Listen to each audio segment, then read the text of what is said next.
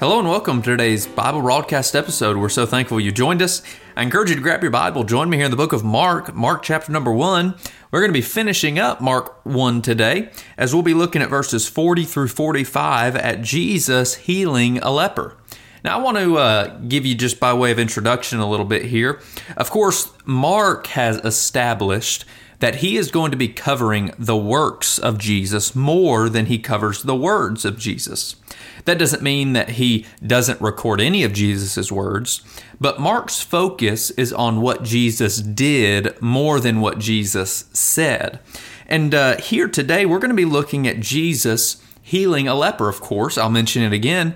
Jesus' ministry was that of a preaching ministry, a teaching ministry, and a healing ministry. Jesus did many wonderful works to give credence or to back up what he was preaching. And um, so we see today that Jesus, he heals a leper. Now, I just want to say a couple things. We're going to see throughout this gospel record Jesus healing lepers, but I want to mention here in the very first account we have of Jesus healing a leper that leprosy, it, it was a, if I could just be blunt, it was a gross disease. Really, what it was is you would, uh, it was an infection, and it would you would have boils on your skin.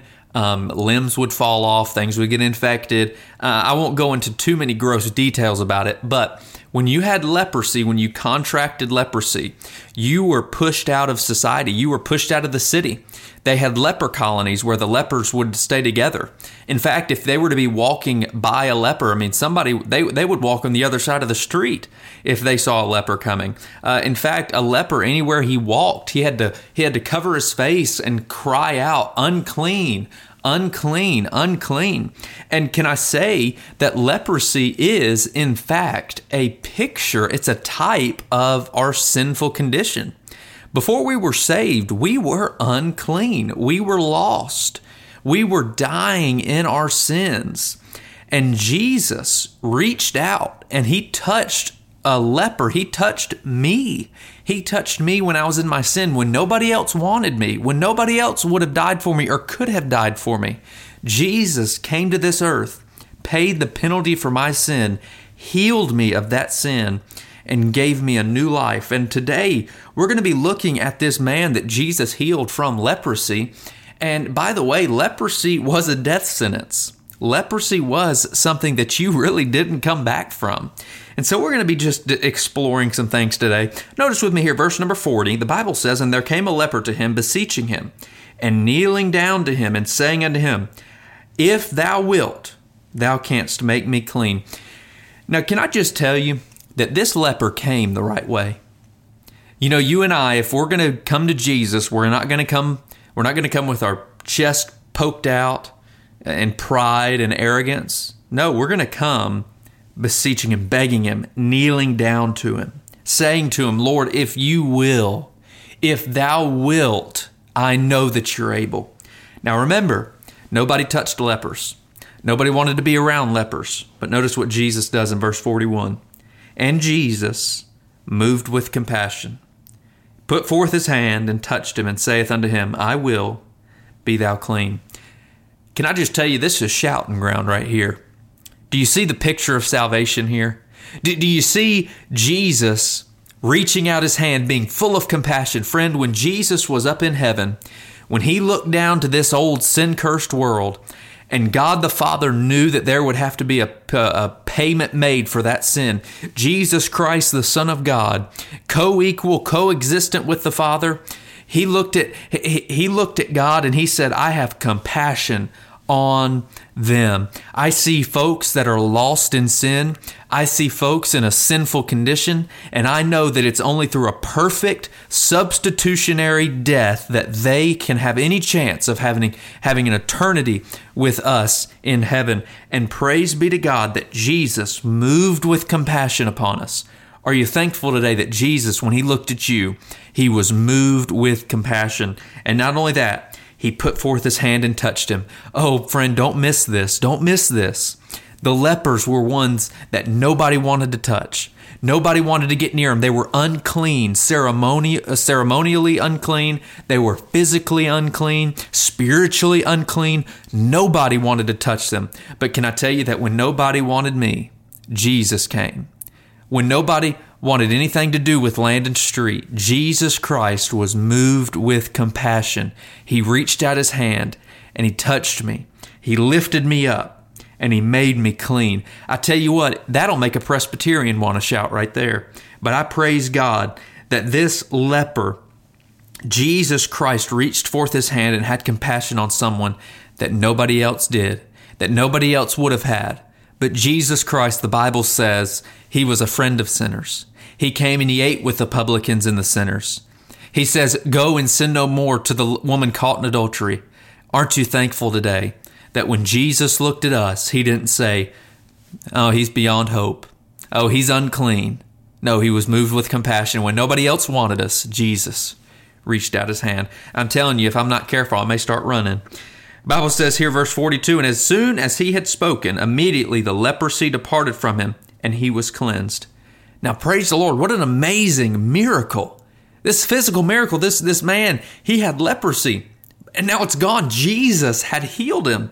Verse 43, and he straightly charged him, and forthwith sent him away, and saith unto him, This is what Jesus said to him See thou say nothing to any man, but go thy way Show thyself to the priest and offer for thy cleansing those things which Moses commanded for a testimony unto them.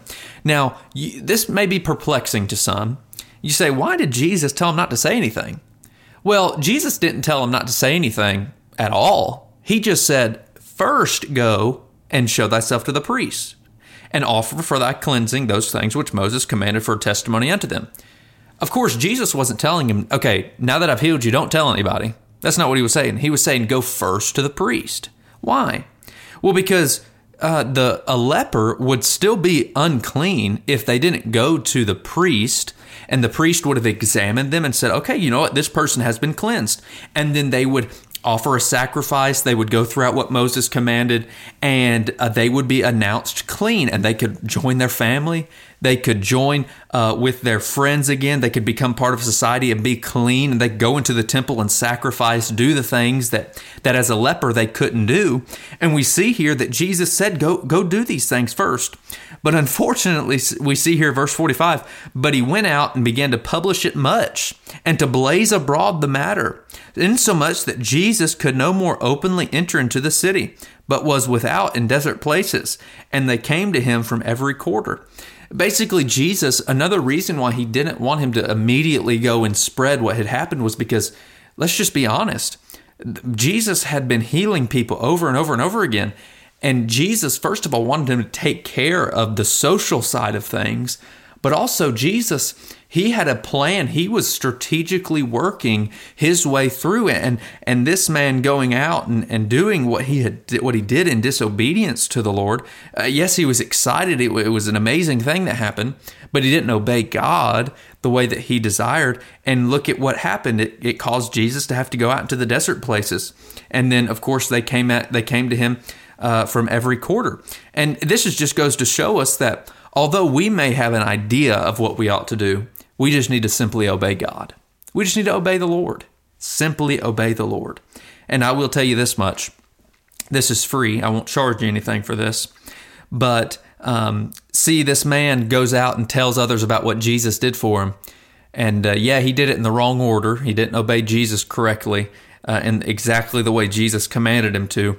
But Jesus has commanded us to go tell others what Jesus did, and he hasn't put any stipulations on it. He said to go. Go ye therefore and teach all nations. That's what Jesus has commanded of us. And friend, how many of us are unwilling to go? If we would only be as excited as this man was. Of course, it was misplaced excitement to an extent. Didn't obey the Lord the way that God desired him to obey him.